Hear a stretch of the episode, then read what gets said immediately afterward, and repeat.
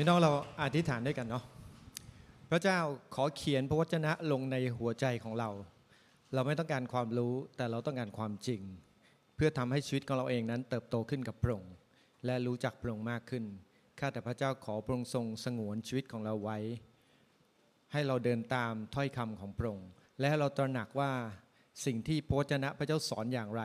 เราจะเชื่อตามนั้นจริงๆเราขอเวลานี้ที่พระวิญญาณบริสุทธิ์จะทำงานในชีวิตของเราเราเปิดโอกาสให้พระองค์ทำอะไรก็ได้ในหัวใจของเราขอพระวิญญาณทรงทำเถิดเรามอบฝากวันนี้ไว้กับพระองค์ในพระนามพระเยซูคริสต์เจ้าอาเมนพี่น้องวันนี้สอนในพระคัมภีร์ที่เราทุกคนเคยอ่านนะครับคือสุรีบทที่23นะครับพี่น้องสุรีบทที่23เนี่ยเป็นสุรีที่จะบอกว่าเป็นสุรีที่คนรู้จักมากที่สุดในโลกก็ได้นะครับเป็นบทเพลงสุรีที่คนรู้จักและก็มีคนเอามาเขียนเป็นเพลงเนี่ยเยอะแยะมากมายนะครับแต่วันนี้เราจะมาดูด้วยกันนะครับจริงในสุรีบทที่23เนี่ยได้พูดถึงการเป็นผู้เลี้ยงของพระเจ้านะครับแต่ว่า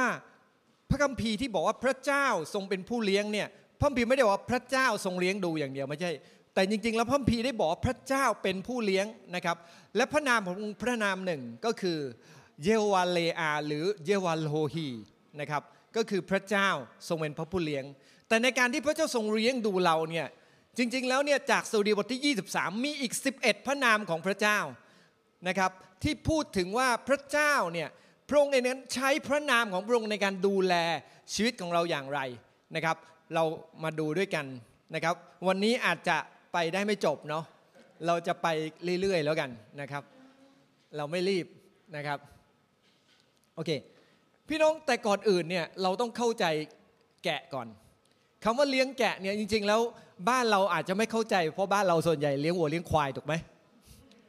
แล้วการเลี้ยงวัวเลี้ยงควายบ้านเราเนี่ยมันต่างกับการเลี้ยงแกะที่อยู่ใน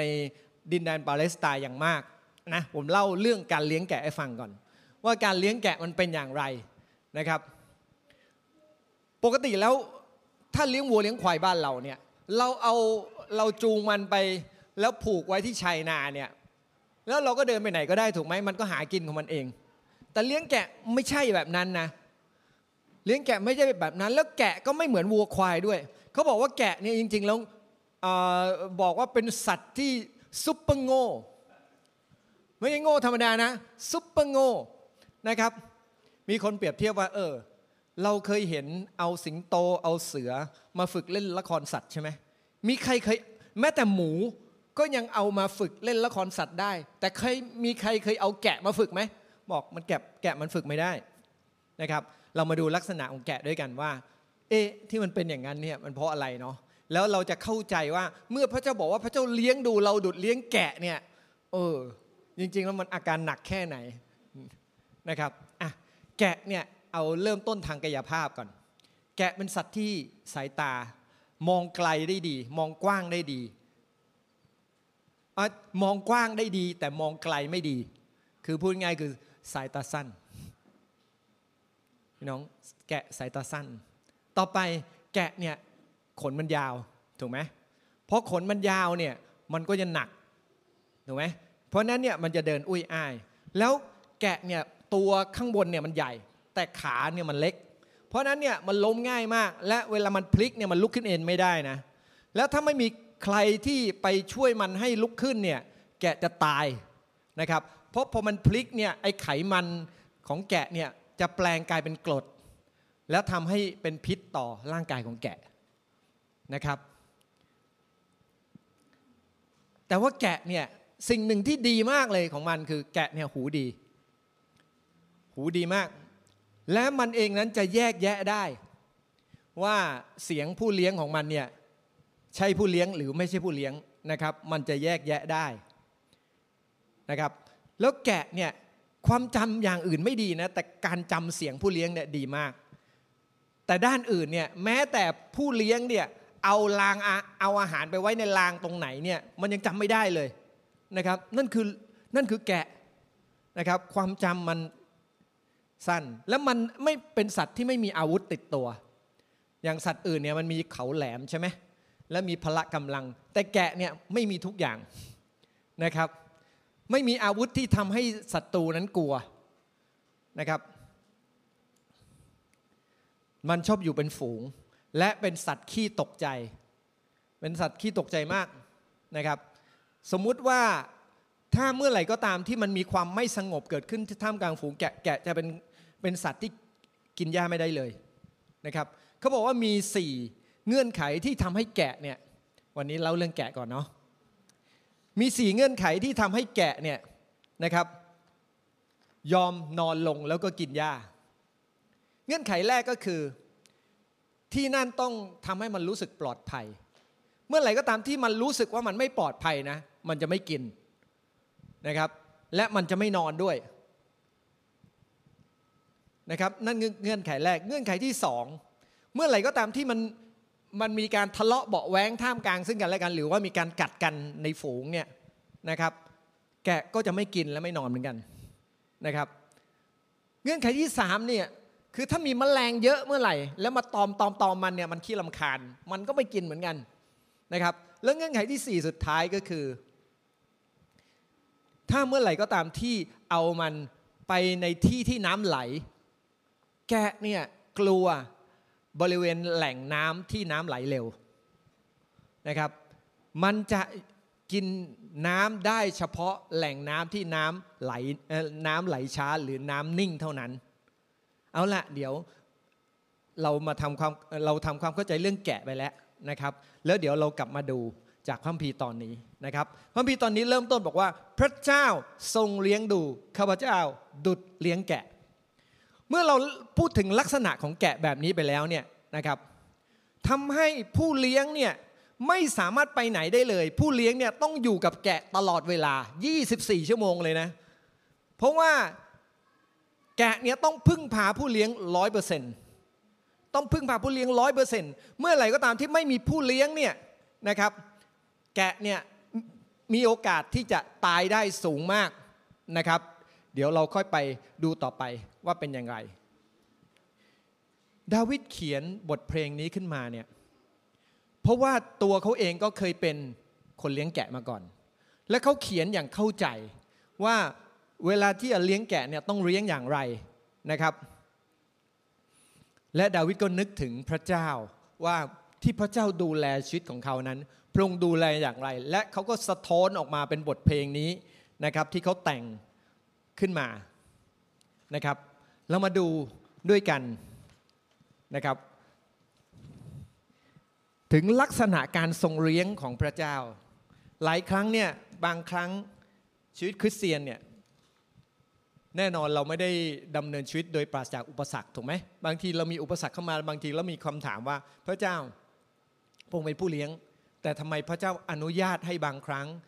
เราเจอสถานการณ์ที่ยากลำบากบางครั้งเราเจอวิกฤตการณ์ต่างๆที่ถมเข้ามาในชีวิตของเราบางครั้งสิ่งต่างที่เข้ามาเนี่ยพระองค์ไม่รู้หรือว่าเรารับไม่ได้และเราไม่อยากให้เกิดขึ้นในสิ่งเหล่านี้แต่ทำไมพระเจ้าให้สิ่งเหล่านี้เกิดขึ้นกับเราและเราก็มีคำถามในใจมากมายและถามไปที่พระเจ้าสงสัยพระเจ้าและรู้สึกไม่ดีกับพระเจ้านะครับแต่ขอพระวจนะของพระเจ้าวันนี้เนี่ยเข้ามาเพื่อเปลี่ยนมุมมองความคิดของเราใหม่นะครับมาดูลักษณะการทรงเลี้ยงของพระเจ้าประการแรกพระคัมภีร์ได้พูดบอกว่าข้าพเจ้าจะไม่ขัดสนพระองค์ทรงทำให้ข้าพเจ้านอนลงในที่ทุ่งหญ้าที่เขียวสดและทรงนำข้าพเจ้าไปริมน้ำแดนสงบโอเคประการแรกคือพระเจ้าจะจัดสรรสิ่งดีเพียงพอสำหรับเรานะครับพี่น้องคำว่าไม่ขัดสนเนี่ยนะครับหมายความว่าไม่ขาดสิ่งดีและสิ่งที่จำเป็นใดๆนั่นคือสิ่งที่พระเจ้าได้พูดเอาไว้ว่า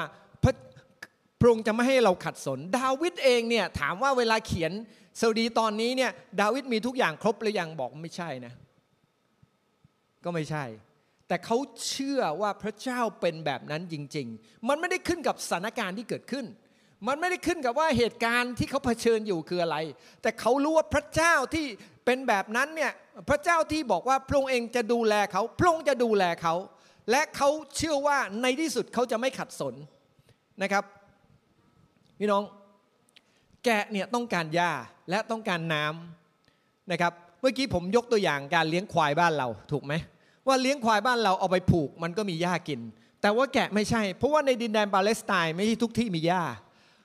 เพราะมันเป็นทะเลทรายเนี่ยหญ้าจะมีเฉพาะโอเอซิสแล้วก็โดยปกติแล้วในโอเอซิสต่างๆเนี่ยรอบบริเวณนั้นเนี่ยแน่นอนเมื่อมันมีน้ำสัตว์ต่างๆสัตว์ทุกประเภทก็ต้องการน้ำมันก็ต้องมีศัตรูเกิดขึ้นด้วยถูกไหมเช่นสัตว์ร้ายก็อาจจะไปกินน้ำและฝูงแกะก็จะไปกินหญ้าเพราะฉะนั้นมันจะไปเจอกันพอดีถูกไหมไปจ้ากันพอดีเพราะนั้นเนี่ยผู้เลี้ยงเนี่ยเมื่อจะพาแกะออกไปเนี่ยเขาต้องสำรวจแล้วว่าในบริเวณแถบนั้นที่จะพาแกะไปเนี่ยมันปลอดภัยเพียงพอให้แกะนะครับและมันมีน้ำนิ่งเพียงพอที่แกะกินได้แน่นอนนะครับที่แกะกินได้แน่นอนในทะเลทรายเนี่ยจะมีอีกอย่างหนึ่งที่เป็นปัญหากับแกะมากคืองูนะครับผู้เลี้ยงเนี่ยก็ต้องพยายามไปสำรวจว่า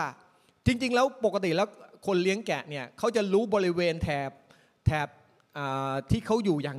ดีมากเขารู้เลยว่าฤดูนี้ตรงไหนมีหญ้าตรงไหนไม่มีหญ้าตรงไหนมีน้ำตรงไหนไม่มีน้ำเขาสำรวจทั่วบริเวณนั้นนะครับและเวลาที่พาแกะไปเนี่ยเนื่องจากบางทีถ้าเป็นแกะฝูงใหญ่นะมันกินหญ้าที่เดียวกินไม่พอ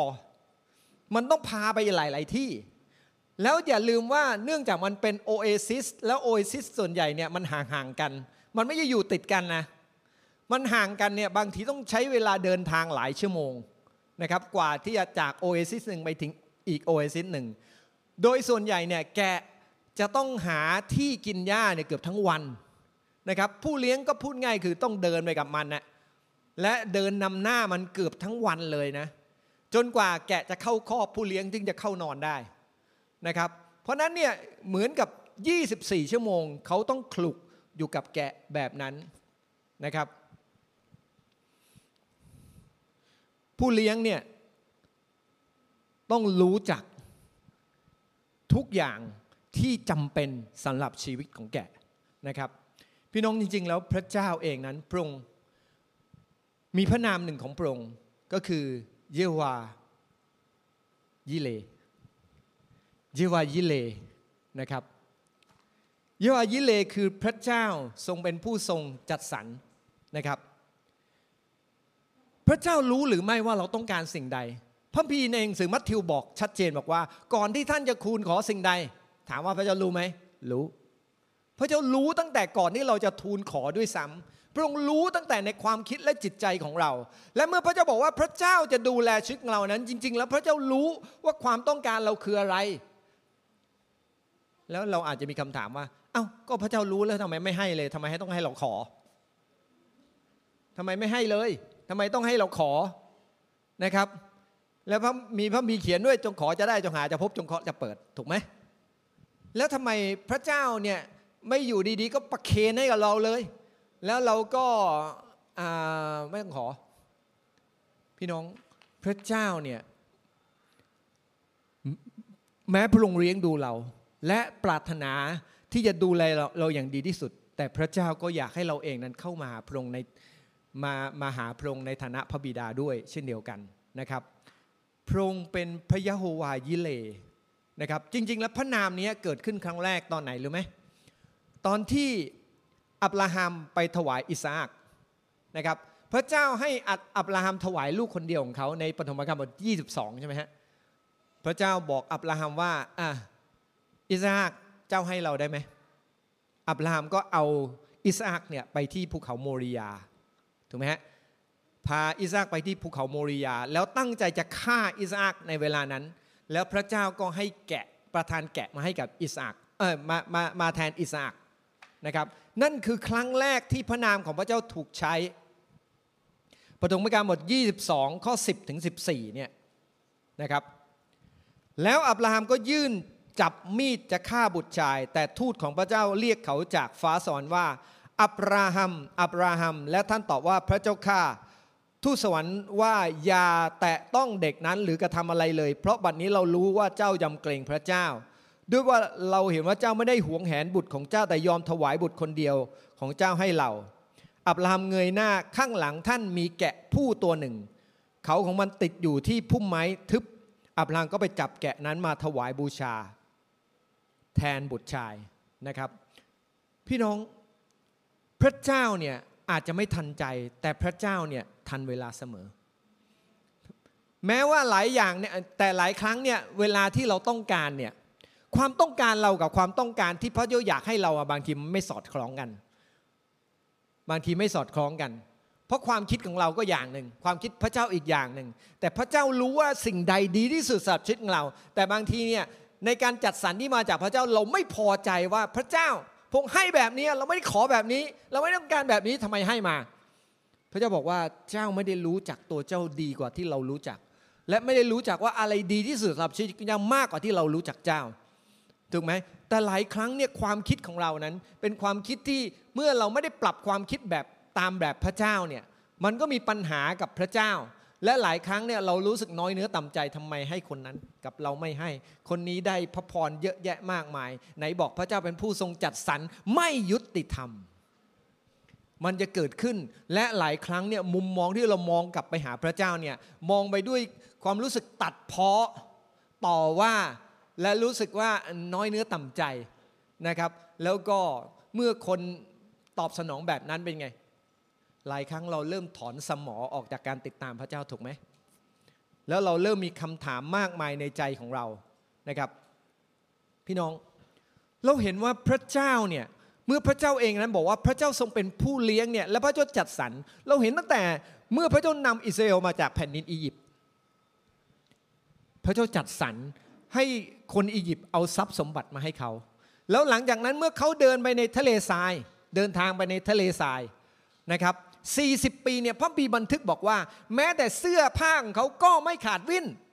รองเท้าของเขาก็ไม่ขาดนั่นหมายถึงว่าการจัดสรรนี่มาย่อมมีเพียงพอสำหรับชีวิตของเขาและ พระองค์ดูแลเขาอย่างดีที่สุด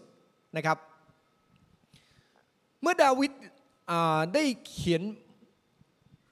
บทเพลงในเวลานี้เนี่ยจริงๆแล้วเนี่ยมันมุมหนึ่งมันมาอาจจะมาจากค่านิยมและความเชื่อนะครับจริงแล้วความเชื่อว่ากษัตริย์ทรงเป็นผู้เลี้ยงเนี่ยนะครับมันมีมาก่อนสมัยของดาวิดมีตั้งแต่สมัยของเมโสโปเตเมียแล้วนะครับก็คือตั้งแต่กษัตริย์ฮัมบูลาบีนะครับฮัมบูลาบีเนี่ยเขาก็มีความเชื่อแล้วว่าจริงๆแล้วเนี่ยพระเจ้าไม่ใช่พระเจ้ากษัตริย์เนี่ยจะดูแลนะครับประชากรเหมือนดูแลฝูงแกะนะครับและเมื่อดาวิดแต่งบทเพลงนี้ดาวิดได้เขียนอีกบทเพลงหนึ่งในสุรีบทที่95ข้อที่7บอกว่าและพระองค์ทรงเป็นพระเจ้าของเราและเราเป็นประชากรแห่งทุ่งหญ้าของพระองค์และเป็นแกะแห่งพระหัตถ์ของพระองค์นะครับดาวิดได้เขียนแบบนี้เอาไว้เพราะเขารู้ว่าตัวเขาเองเนี่ยพระเจ้าเองนั้นได้ดูแลเขานะครับและเขาเองนั้นสัมผัสได้ถึงสิ่งที่พระเจ้าทรงจัดสรรนะครับผมเชื่อว่าดาวิดเนี่ยคงมีคำถามมากมายพระเจ้าสัญญากับเขาว่าเขาเองนั้นจะกลายเป็นกษัตริย์เหนือแผ่นดินอิสราเอลนะครับแต่การจัดสรรที่มาถึงชีวิตของเขาเนี่ยก่อนที่เขาจะได้เป็นกษัตริย์เนี่ยล้มลุกคลุกคลานมากผมเชื่อว่าเราไม่เคยมีใครลำบากเท่าดาวิดไม่เคยมีใครต้องทุลักทุเลขนาดดาวิดนะครับของเราเนี่ยแม้ลำบากบ้างบางทีอดข้าวอดน้ำมันก็อาจจะมีบ้างนะครับแต่ดาวิดเนี่ยหนีตายถูกไหมดาวิดหนีตายตลอดนะดาวิดหนีตายเนี่ยประมาณ10 กว่าปีหนีตายนะโอ้ศัตรูก็ขยันตามเหลือเกินนะครับซาอูลก็ตามดาวิดอยู่ตลอดเรื่อยๆนะเมื่อดาวิดหนีไปแล้วเนี่ยดาวิดต้องทำตัวเป็นบ้าอยู่3 ปีง่ายไหมทำตัวเป็นบ้าให้คนอื่นเชื่อว่าเราบ้าเนี่ยยากมากเลยนะแล้วจากคนที่เคยอยู่ในตำแหน่งสูงต้องมาทำตัวสกปรกมอมแมมน้ำลายหกเสื้อผ้าสกปรกนอนกลางพื้นคุกไปคุกมากลางดินกินกลางทรายอย่างเงี้ยโอ้โหมันเป็นสภาพที่ดาวิดไม่เคยเจอมาก่อนไงถูกไหมแต่ว่าเมื่อเขาเขียนสดุดีบทนี้เขายังรู้ว่าอ๋อ ในสิ่งที่ผ่านมาพระเจ้าก็ยังจัดสรรให้กับเขาหลายครั้งพระเจ้าจัดสรรสถานการณ์เพื่อสร้างชีวิตของเราบางครั้งเรามองแต่การจัดสรรที่มาในด้านของกายภาพเรามองถึงการจัดสรรที่มาในด้านของปัจจัยที่เรารอคอยอยู่หรือเรามาในการจัดสรรในสิ่งที่เรารู้สึกว่าเรายังยากลำบากแต่จริงๆแล้วการจัดสรรที่มากไปกว่านั้นเนี่ยเป็นการจัดสรรในฝ่ายวิญญาณและในฝ่ายจิตใจที่บางครั้งเราเองต้องรับอาหารฝ่ายวิญญาณและอาหารฝ่ายจิตใจที่เติมในชีวิตของเราเพื่อเราจะโตขึ้นนะครับเพื่อจะพาเราไปสู่จุดที่ควรจะได้รับพระพรมากยิ่งขึ้นนะครับหลายครั้งเนี่ยพระเจ้ารู้ว่าถ้าเราอยู่ตรงนี้พระพรก็มีอยู่แค่นี้แต่เมื่อเราโตขึ้น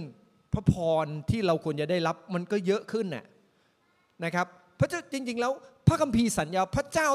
จัดสรรพระพรนานาประการแก่เรานะพี่น้องพระเยซูคริสต์เองนั้นพระองค์ทรงเป็นพระผู้เลี้ยงถูกไหมพระบียอมบท10ข้อที่11บอกว่าเราเป็นผู้เลี้ยงของแกะและเมื่อพระองค์เองนั้นเป็นผู้เลี้ยงในชีวิตของเรานะครับการจัดสรรที่มาจากพระองค์นั้นหลายครั้งพระองค์ต้องจัดสรรเพื่อบางสถานการณ์เข้ามาเพื่อจะเปลี่ยนชีวิตของเราเพื่อจะทำให้เราเองนั้นเป็นคนที่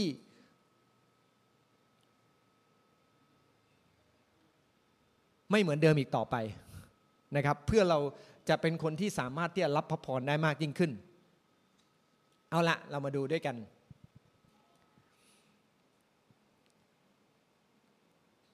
ดาวิดเองเนี่ยจริงๆแล้วขณะที่เขาเองนั้นเป็นเด็กเลี้ยงแกะนะหลังจากนั้นเนี่ยพระเจ้าพาดาวิดไปสู้รบครั้งแรกคือสู้รบกับโกลิอัทใช่ไหมเมื่อเขาสู้รบกับโกลิอัทเนี่ยเขาได้ชัยชนะมาแล้วคนก็สรรเสริญเยินยอดาวิดฆ่าคนเป็นหมื่นซาอูลฆ่าคนเป็นพันถูกไหมฮะในเวลานั้นเนี่ยเสียงเยินยอมากมายมาปั๊บเนี่ยสถานการณ์พลิกเลยดาวิดเริ่มต้นตั้งแต่วันนั้นเนี่ยก้นร้อนตลอดเวลาอยู่ไม่ติดที่เลยใช่ไหมต้องหนีเพราะว่าซาอูลเนี่ยรู้สึกว่าบัลลังก์ไม่มั่นคงแล้วนะครับ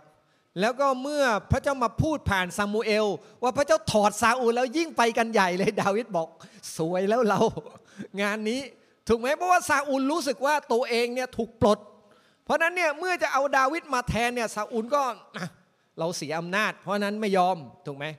ดาวิดถูกสร้างผ่านสถานการณ์นั้นมาเรื่อยๆจนในที่สุดดาวิดเป็นคนแข็งแกร่งมากนะครับแข็งแกร่งทั้งด้านฝ่ายกายภาพแข็งแกร่งทั้งด้านฝ่ายจิตใจ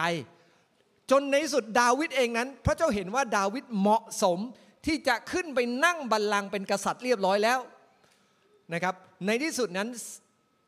พระเจ้าถึงประทานราชบัลลังก์และให้คนอิสราเอลสถาปนาดาวิดเป็นกษัตริย์เหนืออิสราเอลนะครับพี่น้องนั่นคือสิ่งแรกพระเจ้าทรงเลี้ยงดูข้าพเจ้าดุจเลี้ยงแกะข้าพเจ้าจะไม่ขัดสนวันนี้ท่านขัดสนสิ่งใดนะครับเราเคยถามไหมว่าหลายครั้งเราบอกว่าเราขัดสนแต่เรามองแค่กายภาพเราเคยมองขัดสนในฝ่ายวิญญาณไหมพระคัมภีร์ได้พูดในมัทธิวบทที่5ข้อ3บอกว่าบุคคลผู้ใดรู้สึกบกพร่องในฝ่ายวิญญาณผู้นั้นเป็นสุขเพราะแผ่นดินสวรรค์เป็นของเขาแล้วพี่น้องเมื่อคนบกพร่องเขาจะแสวงหาและพระเจ้ารู้ว่าเมื่อแสวงหาแผ่นดินของพระเจ้าและความชอบธรรมของพระองค์ก่อนแล้วพระองค์จะทรงเพิ่มเติมสิ่งทั้งปวงเหล่านี้ให้พี่น้องกุญแจมันอยู่ตรงนี้แหละว่าหลายครั้งในการจัดสรรต้องพาเราให้สูงขึ้นกับพระองค์ก่อนการจัดสรรอย่างเพียบพร้อมถึงจะสามารถเสด็จมาได้เข้าใจไหมแต่หลายครั้งเนี่ยเราก็การพอมันไม่ได้ดั่งใจมันก็เป็นเด็กยุคใหม่เจน Y เจน X เจน Y เจน Z นะครับไม่พอใจทีมงานลาออกอะไรประมาณนี้ไม่พอใจพระเจ้าก็ลาออกเหมือนกันบางครั้งคนของพระเจ้าก็เป็นประมาณเนี้ยพี่น้องเมื่อพระเจ้าเองนั้นดูแลชีวิตของคนของพระองค์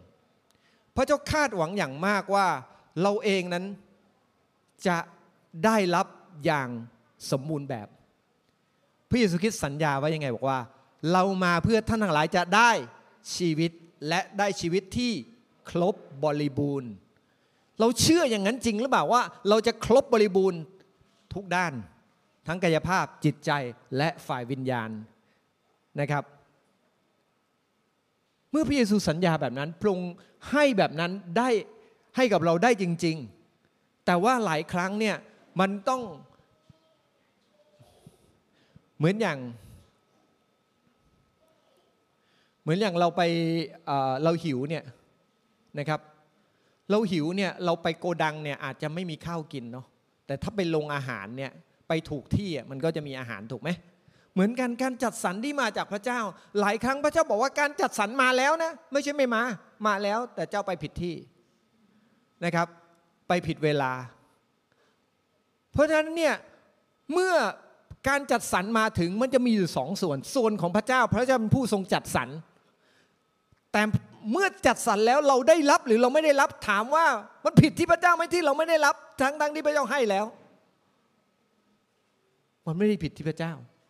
แต่คำถามคือทำไมเราไม่ได้รับต่างหากเราควรจะกลับมาถามคำถามนี้ด้วยว่าทำไมเราไม่ได้รับจากพระเจ้า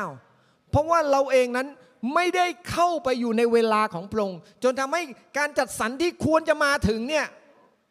มันไม่มามันมาไม่ถึงสักทีเราไปผิดที่ผิดเวลามันก็เลยไม่ได้เจอกับการจัดสรรที่มาจากพระเจ้าแล้วเราก็ไปร้องแล่แหกกระเชิงว่าพระเจ้า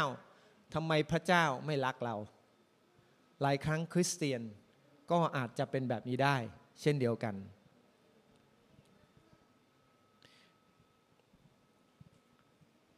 พระบีย้ำย้อนกลับมานิดหนึ่งข้าพเจ้าไม่ขัดสนพระองค์ทรงทำให้ข้าพเจ้านอนลงในทุ่งหญ้าที่เขียวสดนะครับเมื่อกี้เนี่ยผมบอกไปว่าแกะเนี่ยโดยปกติแกะเนี่ยนะครับมันเวลามันกินหญ้าเนี่ยทุ่งหญ้าเนี่ยมันต้องอยู่ในบริเวณที่ปลอดภัยมันถึงจะกินหญ้าได้ถูกไหมแล้วพระคัมภีร์เขียนบอกว่าและพระองค์ทรงนำข้าพเจ้าไปริมน้ำแดนสงบพี่น้อง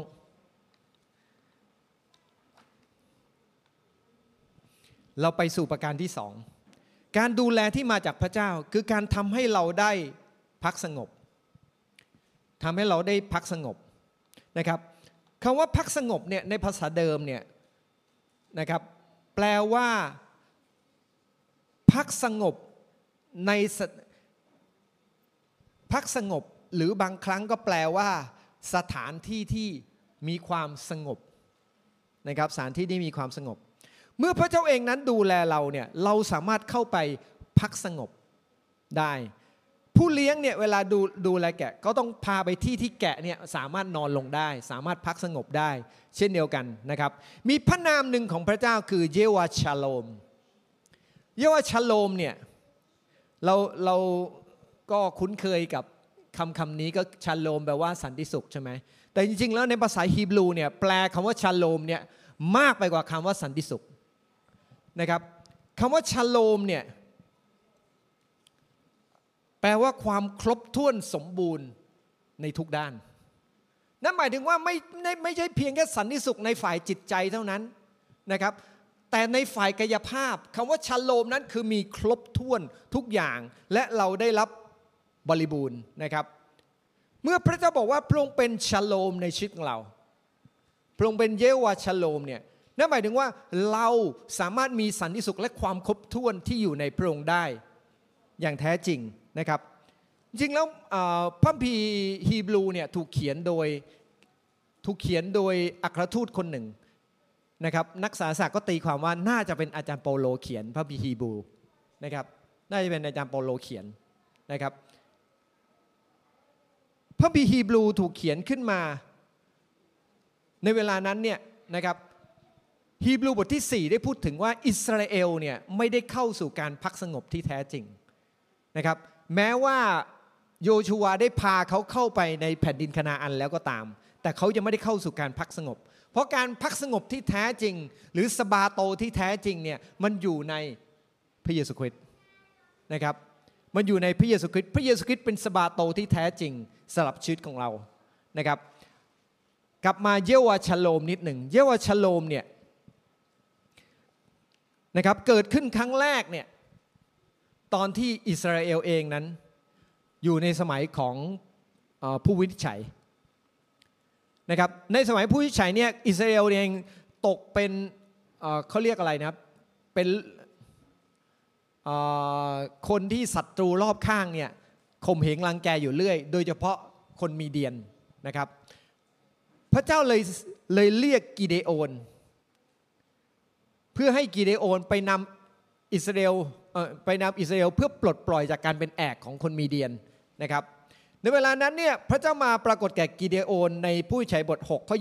23-24บอกว่าแต่พระเจ้าตรัสกับกิเดโอนว่าสวัสดิภาพจงมีแก่เจ้าอย่ากลัวเลยเพราะเจ้าจะไม่ตายฝ่ายกิเดโอนก็สร้างแท่นบูชาแท่นหนึ่งที่นั่นและเรียกตำบลนั้นว่าพระเจ้าคือสวัสดิภาพนะครับเอาล่ะในเวลานั้นเนี่ยสิ่งที่อิสราเอลเผชิญอยู่ก็คือการข่มเหงรังแกที่มาจากคนมีเดียนและเขาเองนั้นเหมือนตกเป็นทาสของคนมีเดียนและเขาไม่มีเสรีภาพที่จะทำอะไรได้นะครับเขาต้องการสวัสดิภาพต้องการเสรีภาพที่มาจากพระเจ้าเพื่อจะให้เขาสามารถดำรงชีวิตอยู่ได้อย่างอิสระนะครับไม่ใช่หลบๆซ่อนๆเพราะว่าปกติแล้วบ่อย่ามะงุ่นเนี่ยเขาใช้ในการย่ามะงุ่นนะครับแต่อิสราเอลต้องใช้ในการนวดข้าวเพราะว่าถ้าศัตรูคนมีเดียนเห็นเขาจะมาเอาข้าวไปนะครับในเวลานั้นที่อิสราเอลตกอยู่ภายใต้การข่มเหงเนี่ยพระเจ้าเรียกกิเดโอนและกิเดโอนก็บอกว่าพระเจ้าเป็นสวัสดิภาพนะครับพระเจ้าทรงเป็นสวัสดิภาพพี่น้องชโลมเนี่ยมาจากคำว่าชาเลมชโลมนะวันนี้สอนภาษาฮิบรูมาจากคำว่าชาเลมชาเลมหมายความว่าครบถ้วนสมบูรณ์ทั้งกายใจวิญญาณนั่นคือคำว่าชาเลมและชาเลมเนี่ยเป็นรากศัพท์ของคำว่าเยรูซาเล็มเยรูซาเล็มนะครับชาเลมเป็นรากศัพท์พี่น้องดาวิดมีประสบการณ์ที่เขาพักสงบในพระเจ้าเราเห็นว่าสิ่งที่เกิดขึ้นเนี่ยดาวิดได้เขียนสดุดีบทที่46คาดว่าในเวลานั้นเนี่ยดาวิดเองนั้นอยู่ท่ามกลางศัตรูแต่เขาเขียนสดุดีบทที่46ข้อที่2ถึงข้อที่5บอกว่าจริงๆก็ตั้งแต่ข้อที่1แหละบอกว่าพระเจ้าทรงเป็นกำลังและเป็นที่ลี้ภัยของข้าพระองค์นะครับแล้วข้อที่2เริ่มต้นบอกว่าฉะนั้นเราจะไม่กลัวแม้แผ่นดินจะเปลี่ยนแปลงไปแม้ภูเขาทั้งหลายจะคลื่นโคลงเคลงสู่สะดือทะเลแม้น้ำทะเลคึกขนองและฟองฟูแม้ภูเขาสั่นสะเทือนและทะเลอลวนนั้นมีแม่น้ำสายหนึ่งที่ทำให้คลองระบายทำให้มหานครของพระเจ้ายินดีคือที่ประทับบริสุทธิ์ของพระเจ้าพระเจ้าทรงสิทธิ์ท่ามกลางมหานครเธอจะไม่โคลงเคลงและย้ายไปพอรุ่งรุนพระเจ้าก็ทรงช่วยเธอไว้ดาวิดเขียนบทเพลงนี้เนี่ยท่ามกลางในช่วงเวลาที่เขาอยู่ท่ามกลางศัตรูนะครับแน่นอนปกติคนทั่วไปเนี่ยถ้าอยู่ท่ามกลางศัตรูอยู่ท่ามกลางความเป็นความตายเนี่ยอาจจะใจตุ้มๆต่อมๆถูกไหมแต่ดาวิดเนี่ยบอกว่ามันเหมือนกับทะเลรอบข้างที่มันมีคลื่นขนองอ่ะแต่ว่ามหานครของพระเจ้าเนี่ยมันเหมือนเขาเองนั้นอยู่ในมหานครของพระเจ้าเหมือนอยู่ในที่ปลอดภัยเพราะนั้นเนี่ยเขาจะไม่หวั่นไหวหรือไม่โคลงเคลงพี่น้องคนที่รู้จักพระเจ้าจริงๆและเรียนรู้ว่าพระเจ้าเป็นที่สามารถพักสงบได้เนี่ยเขาจะนิ่งเมื่อเรารู้จักพระเจ้ามากขึ้นเราสามารถไว้วางใจในพระเจ้ามากขึ้นแม้สถานการณ์เปลี่ยนไปอย่างไรก็แล้วแต่ชีวิตของเราเองนั้นจะนิ่งอยู่ในพระองค์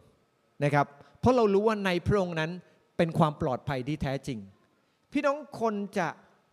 พักสงบไม่ได้ถ้าเมื่อไหร่ก็ตามที่ใจเขาไม่พักสงบก่อนถูกไหมหลายครั้งเรานอนเนี่ยแต่ข้างในเราไม่สงบเป็นไงความคิดมันก็ไปเรื่อยอะนอนไม่หลับนะครับตื่นขึ้นมาบ่อยๆแล้วบางทีสะดุ้งหรือฝันร้ายหรืออะไรแบบเนี้ยมันจะเกิดขึ้นบ่อยๆกับคนที่ใจข้างในอะ สงบไม่ได้ถูกไหมแล้วบางทีเนี่ยเรากังวลบางทีจากความกังวลในงานเราก็เอาไปฝันนะครับหรือว่าเราทะเลาะกับคนอื่นมาเราไม่สบายใจเนี่ยเราก็นอนไม่หลับอะไรประมาณนี้แต่พี่น้องพระเจ้าเองเนี่ยไม่ต้องการให้เราเป็นแบบนั้นพระเจ้าต้องการให้ในที่สุดเนี่ยเรามีสวัสดิภาพนะครับเรามีเสรีภาพและเราสามารถเป็นไทยได้อย่างแท้จริงจากทุกอย่างที่อยู่รอบข้างชีวิตของเราพระคัมภีร์บอกว่าท่านเป็นไทยแล้วอย่าทำตัวเป็นทาสอีกในหนังสือกาลาทีบท5ข้อที่1บอกชัดเจนว่าเมื่อท่านเป็นไทยแล้วอย่าทำตัวเป็นทาสอีกเราเป็นไทยโดยพระเยซูคริสต์และเรารู้ว่าในพระองค์นั้นเราสามารถไว้วางใจได้และฝากทุกอย่างไว้กับพระเจ้าได้แต่หลายครั้งเนี่ยจริงๆโดยทฤษฎีเราก็ฝากแต่เอาเข้าจริงเนี่ยเรากังวลถูกไหมเอาเข้าจริงเนี่ยเรากังวลเราก็อธิษฐานไว้อย่างนั้นแหละแต่หลายครั้งเนี่ยถามว่าเราอธิษฐานแล้วเราเชื่อจริงๆหรือเปล่าว่าเราสามารถฝากไว้กับพระเจ้าพระบิดาบอกว่าจงละความกังวลกังวายของท่านไว้กับพระเจ้าเพราะพระองค์ทรงห่วงใยท่านพระเจ้าบอกเราชัดเจนว่าพระเจ้าห่วงใยเราเราสามารถละไว้กับพระเจ้าเพราะว่าพระองค์เองนั้นเป็นสันติสุขที่ต้องการให้เราเองนั้นพักสงบพระเยซูคริสต์สัญญาบอกว่าบรรดาผู้ทำงานหนักเหน็ดเหนื่อยจงมาหาเราและเราจะให้ทั้งหลายหายเหนื่อยและเป็นสุขใช่ไหม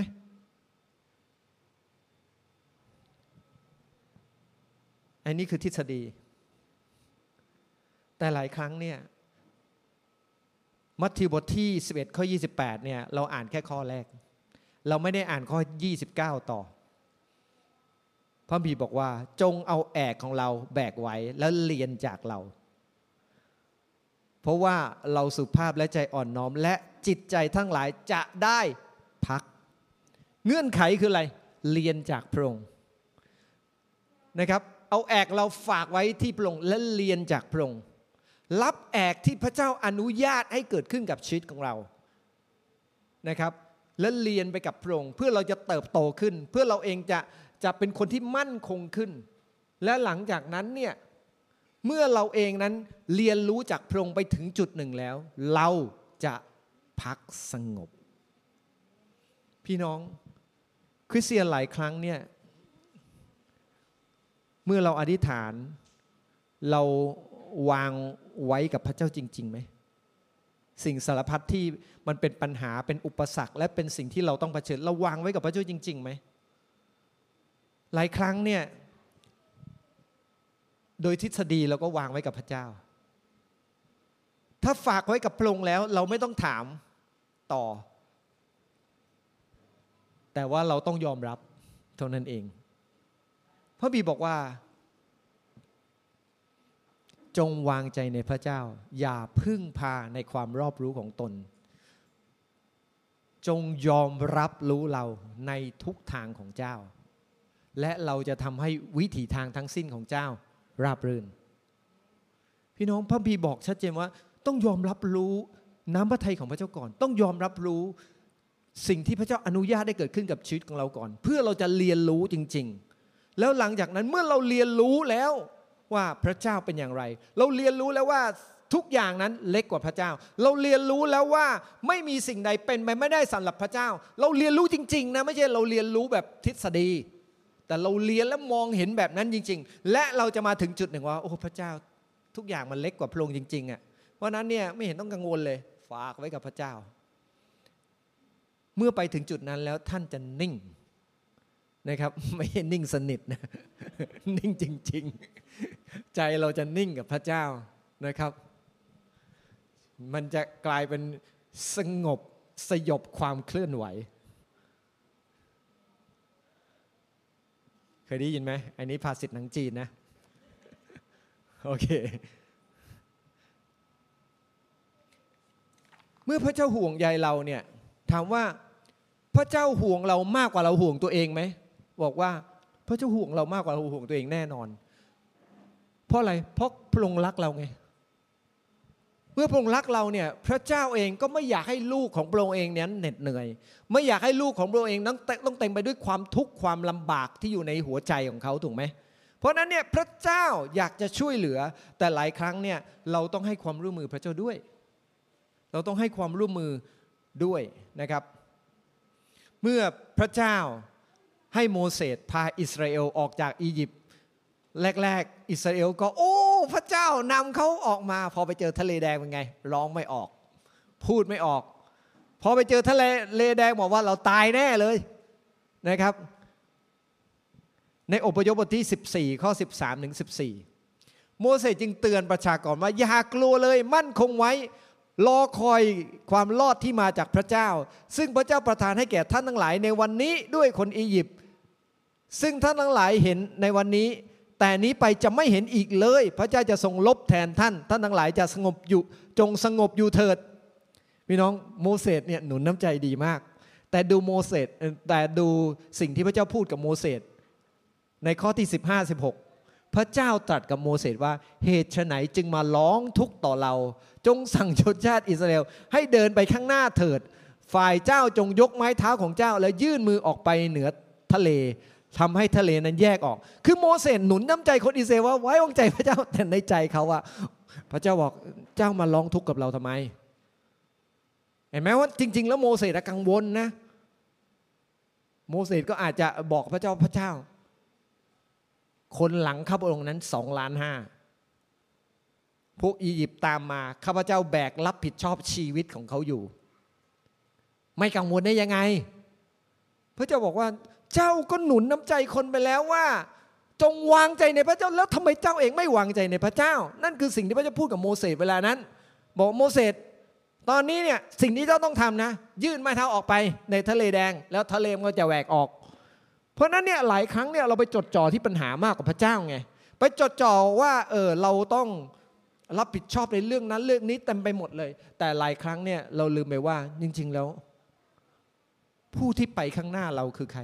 คือพระเจ้าถูกไหมฮะครั้งหนึ่งจอชมูเลอร์นะครับจอชมูเลอร์เนี่ยเป็นมิชชันนารีที่ก่อตั้งโรงเลี้ยงเด็กกำพร้าซึ่งมีเด็กกำพร้าอยู่ภายใต้ความดูแลเขาประมาณ 1,300 คนคิดดู 1,300 คนเนี่ยต้องกินอาหารวันหนึ่งเท่าไหร่นะครับแล้ววันหนึ่งเนี่ยคนครัวก็เดินมาบอกจอชมูเลอร์บอกว่าตอนนี้ไม่มีอาหารเหลือให้เด็กเลยนะครับจอชมูเลอร์ทำไงรู้ไหมบอกว่าไม่เห็นต้องกังวลเลยจอชมูเลอร์ก็เดินไปหาเด็กๆนะครับแล้วหยิบจานเปล่ามาตั้งต่อหน้าเด็กๆทุกคนเลยเด็กๆก็งงเนาะทำไมวันนี้ไม่มีอาหารมีจานเปล่ามานะครับ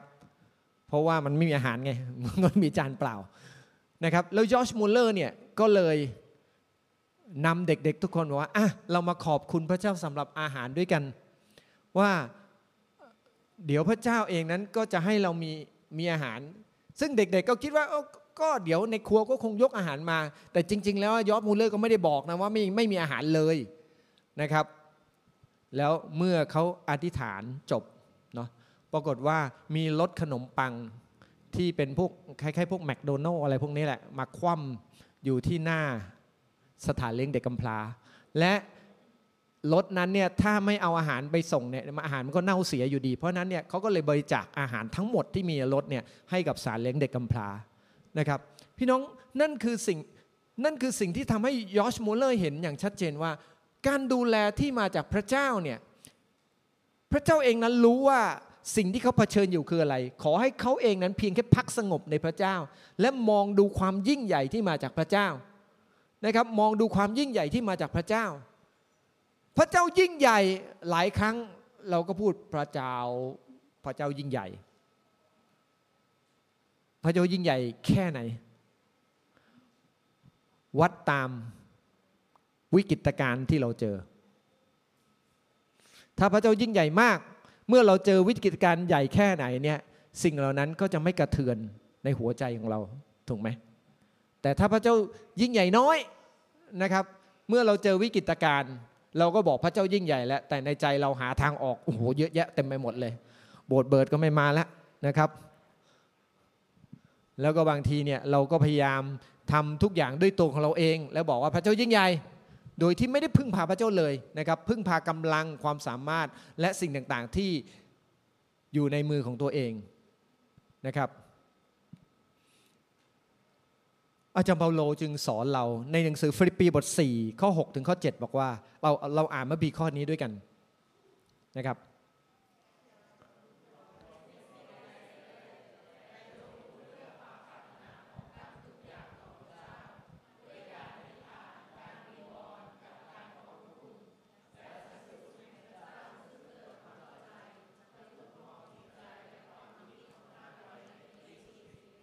นี่คือพระสัญญาเลยนะว่าเมื่อเราไม่ทุกข์ร้อนสิ่งใด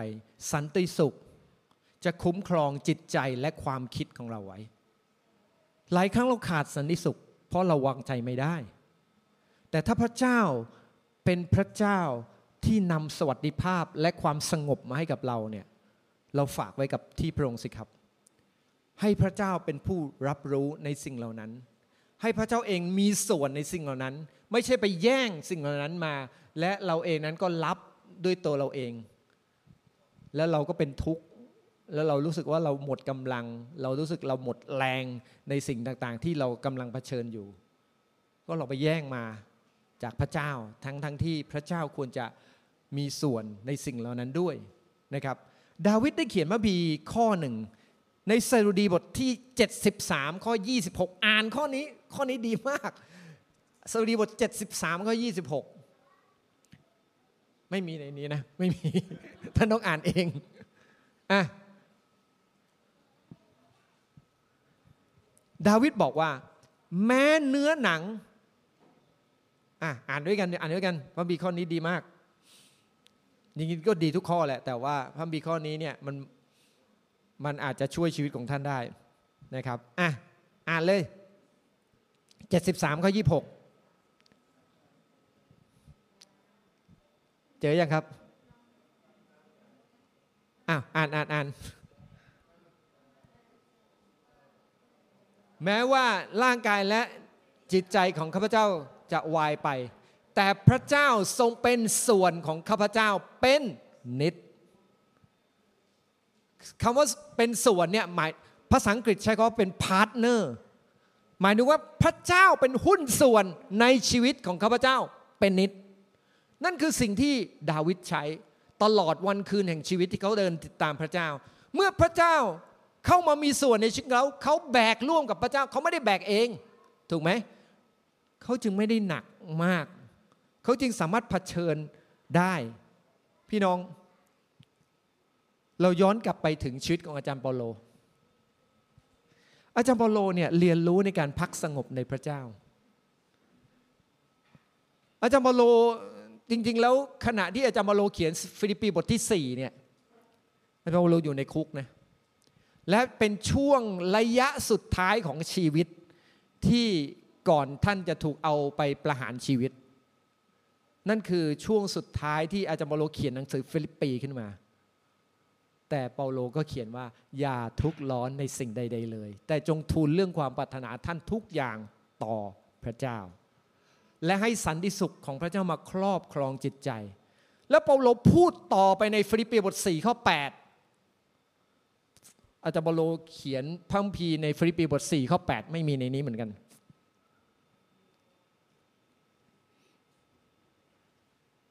เอาเราอ่านฟิลิปปีบท4ข้อ8ด้วยกัน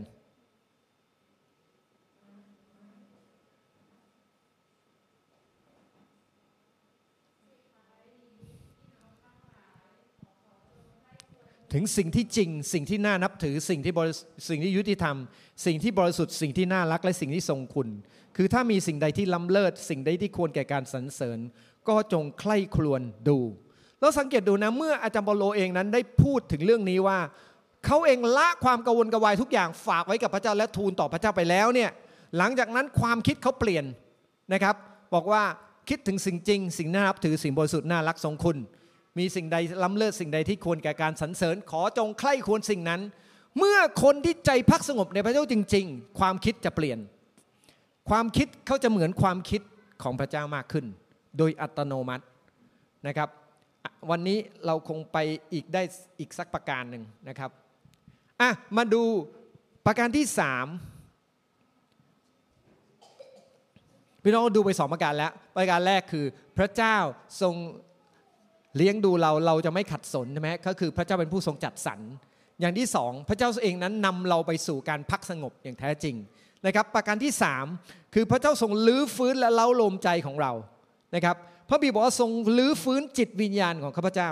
คำว่าลื้อฟื้นจิตวิญญาณเนี่ยภาษาเดิมคำว่าฟื้นจิตวิญญาณแปลว่านำกลับมาหรือว่าเ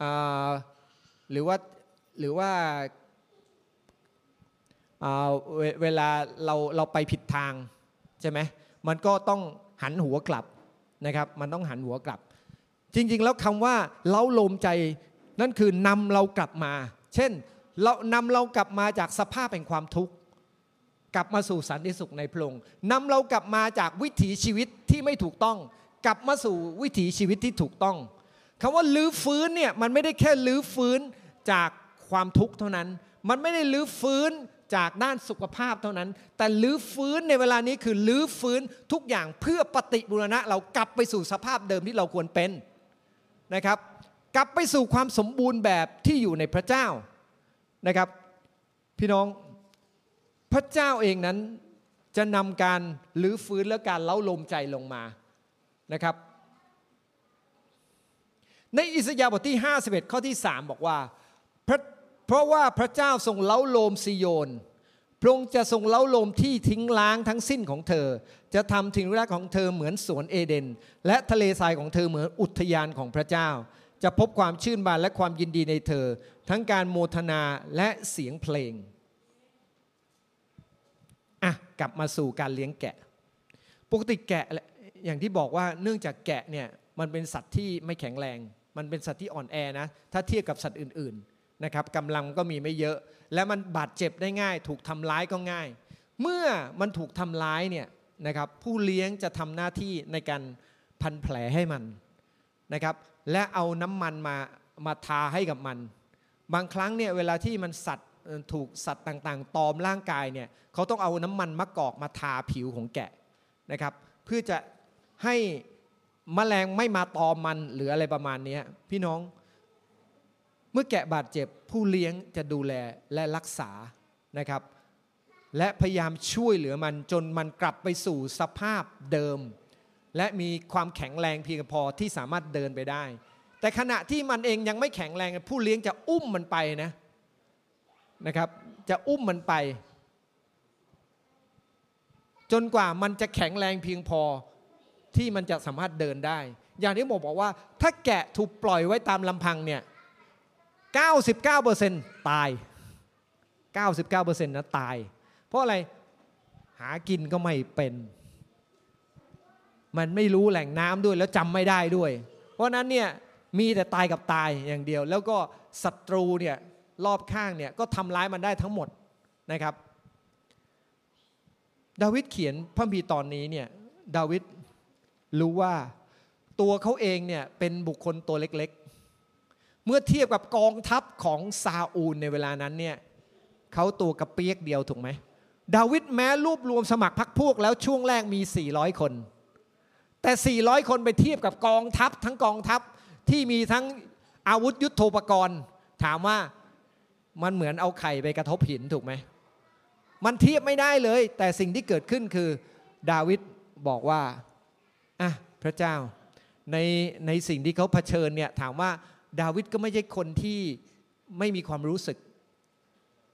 ถามว่าเขารู้สึกไหมเวลาเขาโดนทำร้ายเขารู้สึกดาวิดก็เขียนสดุดีหลายบทที่บ่นออกมาเขียนสดุดีหลายบทที่ระบายความในใจว่าศัตรูทำนู่นทำนี่กับเขาถูกไหมแต่ว่าสิ่งที่เกิดขึ้นเวลาเขาระบายให้กับพระเจ้าฟังแล้วเขาเองก็รับการเล้าโลมที่มาจากพระเจ้านะครับบางคนบอกว่าสดุดีบทที่23ถูกเขียนในช่วงเวลาที่ดาวิดเองหนีการไล่ล่าของอับซาโลมที่เป็นลูกสุดที่รักของดาวิดเมื่ออับซาโลมไล่ล่าดาวิดไปเนี่ยนะครับดาวิดต้องหนีไปอยู่ในถิ่นทุรกันดารนะครับน้ำก็ไม่มีจนเขาเองนั้นต้องบอกกับคนของเขานะครับบอกว่าเขาก็เปลยออกมาว่าใครหนอ จะช่วยไปตักน้ำที่บ่อน้ำที่เบ็ธเลเฮมให้เราได้บ้างนะครับนั่นดาวิดก็เปลยออกมาเพราะว่าเขาเองนั้นอยู่ในสถานการณ์ที่ยากลำบากมากนะครับ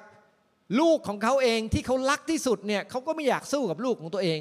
แต่ลูกของตัวเองนั้นแย่งชิงราชบัลลังก์และไล่แล้วก็นำทัพ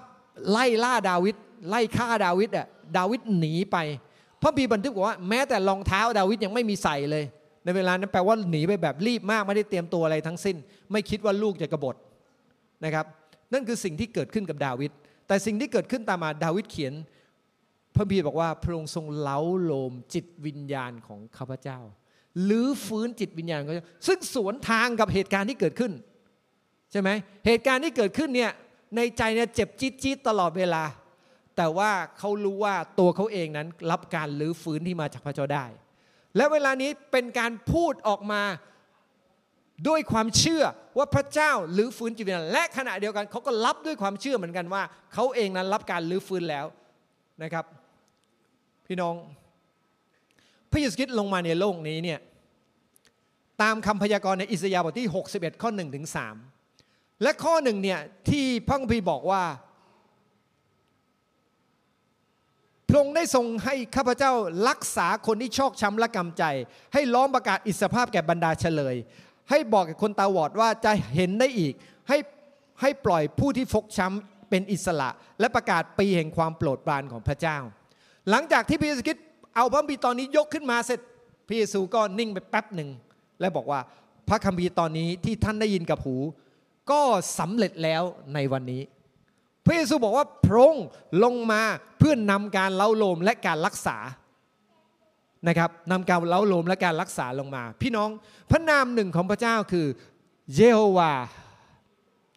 ราฟาเยโฮวาห์ราฟาคือพระเจ้าเป็นแพทย์ผู้ประเสริฐนะครับเป็นแพทย์ผู้ประเสริฐพระบีตอนนี้เนี่ยได้เกิดขึ้นผมข้ามไปเยอะเลยเนี่ยเกิดขึ้นในอพยพบทที่15ข้อ26นะครับพระบีเขียนว่าเราพระบีอพยพบท15ข้อ26บอกว่าถ้าเจ้าทั้งหลายฟังพระสุริยงของพระเจ้าของเจ้าและกระทำสิ่งที่ชอบในสายพระเจ้าเงี่ยหูฟังพระบัญญัติของพระองค์และปฏิบัติตามกฎเกณฑ์ของพระองค์ทุกประการแล้วโลกที่ท่านบันดาลให้เกิดขึ้นแก่ชาวอียิปต์จะไม่บังเกิดกับท่านเพราะเราคือพระเจ้าแพทย์ผู้ประเสริฐพี่น้องเราผู้เชื่อวางใจในพระเยซูคริสต์นั้นเราเองรู้อยู่แล้วว่าสิ่งเหล่านี้เนี่ยได้สำเร็จแล้วในพระเยซูคริสต์เพราะพระสัญญาพระองค์บอกว่ารอยแผลเคี้ยนของพระเยซูคริสต์นั้นได้รักษาเราให้หายถูกไหมรักษาเราให้หายพี่น้องรอยแผลเคี้ยน7แห่งของพระเยซูคริสต์ที่พระองค์เองนั้นโดนเคี้ยนเนี่ยได้นำการปลดปล่อยในทุกด้านมาถึงชีวิตของเรานั้นทั้งกายใจและวิญญาณนะครับเมื่อเราเองนั้นนึกถึงรอยแผลเคี้ยนของพระองค์ผ่านพิธีมหาสนิทนี่คือกายของเราท่านเชื่อจริงๆไหมว่าพระกายของพระเยซูนำการเยียวยารักษามาถึงชีวิตของท่านเมื่อรับแล้วเนี่ยเรารับด้วยความเชื่อและก้าวไปรับด้วยสุขภาพที่ดีมาก้าวไปรับจิตใจที่มีสันติสุขมาก้าวไปรับความชื่นชมยินดีที่มีในพระเจ้ามาเป็นของเราเพราะพระเจ้าบอกว่าพระองค์รักษาเราให้หายและปฏิบูรณะเรากลับไปสู่สภาพเดิมเหมือนใช้คำลากศัพท์คำว่าลากศัพท์คำว่าเมื่อกี้ที่บอกว่าลากศัพท์อะไรแล้วลืมไปแล้วบอกว่าหรือฟื้นจิตวิญญาณถูกไหมฮะก็คือนำกลับมาหรือพากลับไปสู่สภาพที่เคยเป็นมาก่อนสภาพที่เราตกมานำเรากลับมาพี่น้องเมื่อเราเองนั้นได้ก่อนมาเชื่อวางใจในพระเจ้าเราเองนั้นพระบีบอกว่ามนุษย์ทุกคนทำบาปและเสื่อมจากพระสิริของพระเจ้าภาษาอังกฤษใช้คำที่ชาดา fall short มันก็ตกลงมาจากมาตรฐานของพระเจ้าพี่น้องบัดนี้พระเยซูคริสต์พาเรากลับขึ้นไปเราตกมาจากความชอบธรรมที่เคยมีพระเจ้าพาเรากลับไปถูกไหมการลื้อฟื้นที่มาจากพระองค์รักษาที่มาจากพระองค์นั้นไม่ใช่ด้านเดียวแต่ทุกด้านในชีวิตของเรานะครับวันนี้เนี่ยทำไมพระคัมภีร์จึงสอนเราบอกว่าจงชื่นชมยินดีในองค์พระเจ้าทุกเวลาข้าพเจ้าขอย้ำอีกทีว่าจงชื่นชมยินดีเถิด ถามว่าตลกหรือเปล่าเศร้าๆอยู่จงชื่นชมยินดีแล้วรับมาเลยถามว่าเกิดขึ้นได้ไหมบอกได้มันอยู่ที่เราเชื่อแค่ไหนว่าสิ่งนั้นจะเกิดขึ้นกับเราพี่น้องคนที่เชื่อในรอยแผลเฆี่ยนของพระเยซูเชื่อในฤทธิ์พระโลหิตของพระเยซูมันจะนำการปลดปล่อยและการเยียวยามาถึงชีวิตของเขาตามขนาดความเชื่อที่มีนะครับเยโฮวาห์รัฟฟาภาษาเดิมของคำว่ารัฟฟาเนี่ยแปลอย่างนี้เลยบอกว่าการรักษาอย่างสมบูรณ์แบบ completely heal การรักษาสมบูรณ์แบบไม่ใช่รักษานะแล้วยังไม่หายบอกว่ารักษาและหายแล้วและสมบูรณ์แบบเหมือนกับคนเป็นโรคเลื้อนน่ะโรคเลื้อนแล้วแขนกุดไปแล้วเนี่ยคำว่าเจ้าที่พระเยซูบอกกับคนโรคเลื้อนว่าเจ้าหายสนิทเนี่ยหายสนิทเนี่ยหมายความว่าไงหมายถึงว่าไอ้ร่างกายที่เคยหายไปมันงอกกลับคืนมานะแล้วเป็นปกติเหมือนเดิมนั่นคือหายเป็นปกติพี่น้องความหมายที่พระเยซูคิดหมายคือแบบนั้นและเมื่อเราเองนะมาเชื่อวางใจในพระเยซูเราต้องรับแบบนั้นด้วยความเชื่อด้วยเหมือนกันหลายครั้งเนี่ยเราต้องขอพระเจ้าบอกว่าที่เรายังขาดความเชื่อขอทรงเพิ่มเติมให้เราด้วยเถิดเพราะหลายครั้งเนี่ยพระเจ้าอยากให้แต่เราไม่มีความเชื่อเพียงพอที่จะรับถูกไหมไม่มีความเชื่อเพียงพอที่จะรับ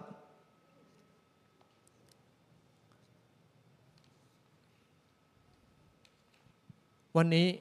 ถ้าท่านอ่อนกำลังพระสัญญาบอกว่าฝ่ายอะไรนะอิสยาห์บท40ข้อ29ถึง31บอกว่าพระองค์ทรงประทานกำลังแก่คนที่อ่อนเปรี้ยและแก่ผู้ที่ไม่มีกำลังพระองค์ทรงเพิ่มเติมเรี่ยวแรงแม้คนหนุ่มๆจะอ่อนเปรี้ยและเหน็ดเหนื่อยและชายชะกันจะล้มลงทีเดียวแต่เขาผู้รอคอยพระเจ้าจะรับการเสริมเรี่ยวแรงจะบินด้วยปีกเหมือนนกอินทรีเขาจะวิ่งไม่เหน็ดเหนื่อยและเดินไปไม่อ่อนเปรี้ยพี่น้องสิ่งนี้จะเกิดขึ้นจริงกับชีวิตของเราแต่ละคนนะครับในพระเจ้าเป็นกำลังที่เพียงพอและเราสามารถที่จะลุกขึ้นอยู่เหนือสถานการณ์ต่างๆได้เพียงแค่เราเองนั้นเข้าไปในพระองค์และรับกำลังที่มาจากพระเจ้าเราจะมีเพียงพอสำหรับการเผชิญทุกอย่างได้นะครับวันนี้เราคงได้พระนามพระเจ้า3ประการนะครับอย่างแรกก็คือพระเจ้าเป็นเยโฮวาห์ยิเลพระเจ้าทรงจัดสรรอย่างที่สองคือพระเจ้าทรงเป็นเยโฮวาห์ชโลมคือพระเจ้าที่พระเจ้าแห่งสวัสดิภาพหรือสันติภาพหรือพระเจ้าแห่งสันติสุขนะครับและอันที่สามคือเยโฮวาห์รัฟฟาก็คือพระเจ้าผู้ทรงรักษาให้หายหรือพระเจ้าผู้เป็นนายแพทย์ผู้ประเสริฐนะครับข้างหน้าเดี๋ยวอีกทีเมื่อไหร่ไม่รู้เนาะพี่น้องมีพระนามของพระเจ้าอีกประมาณ8พระนามที่ยังไม่พูดถึงนะครับในพระคัมภีร์สดุดีบทที่23เนี่ยนะครับโอเควันนี้ล่วงเลยเวลามาเยอะแล้วเราอธิษฐานด้วยกันพระบิดาเราเชื่อในพระองค์ว่าพระองค์เป็นพระเจ้าที่เป็นผู้เลี้ยงแต่พระองค์ไม่ได้เป็นผู้เลี้ยงตามใจเราเพราะพระองค์รู้ว่าอะไรดีสำหรับเราที่สุดพระองค์จะเลี้ยงดูตามสิ่งที่พระองค์เองนั้นเห็นสมควรว่าดีสำหรับเราเพราะพระคัมภีร์บอกว่าเพราะเห็นแก่พระนามของพระองค์ข้าแต่พระเจ้าขอพระองค์ทรงโปรดสอนเราให้เราเองนั้นรับการเปลี่ยนจิตใจและความคิดใหม่เพื่อเราเองนั้นจะยอมรับวิถีของพระองค์เหมือนที่พระคัมภีร์บอกว่าจงยอมรับรู้เราในทุกทางของเจ้าและเราจะทำให้วิถีทางทั้งสิ้นของเจ้าราบลื่นขอพระเจ้าทรงสอนเราเพื่อเราเองนั้นจะเดินในวิถีของพระองค์และรับวิถีของพระองค์มากขึ้นด้วยให้สายตาเราจดจ้องมองดูที่พระเจ้าและรับตามพระสัญญาว่าพระเจ้าทรงเป็นผู้ดูแลเลี้ยงดูเราพระเจ้าทรงเป็นผู้จัดสรรเราจะไม่ขัดสนสิ่งดีใดๆเลยและพระองค์จะเป็นพระเจ้าผู้รักษาเราไม่ว่าสิ่งใดที่เราบาดเจ็บอยู่ทั้งกายใจวิญญาณสิ่งนั้น พระองค์จะนำออกไปและพาเรากลับไปสู่สภาวะปกติในพระองค์เราอธิษฐานขอบคุณพระเจ้าที่จะให้พระคัมภีร์ตอนนี้เป็นจริงสำหรับชีวิตเราทุกคนในพระนามพระเยซูคริสต์เจ้าเอเมน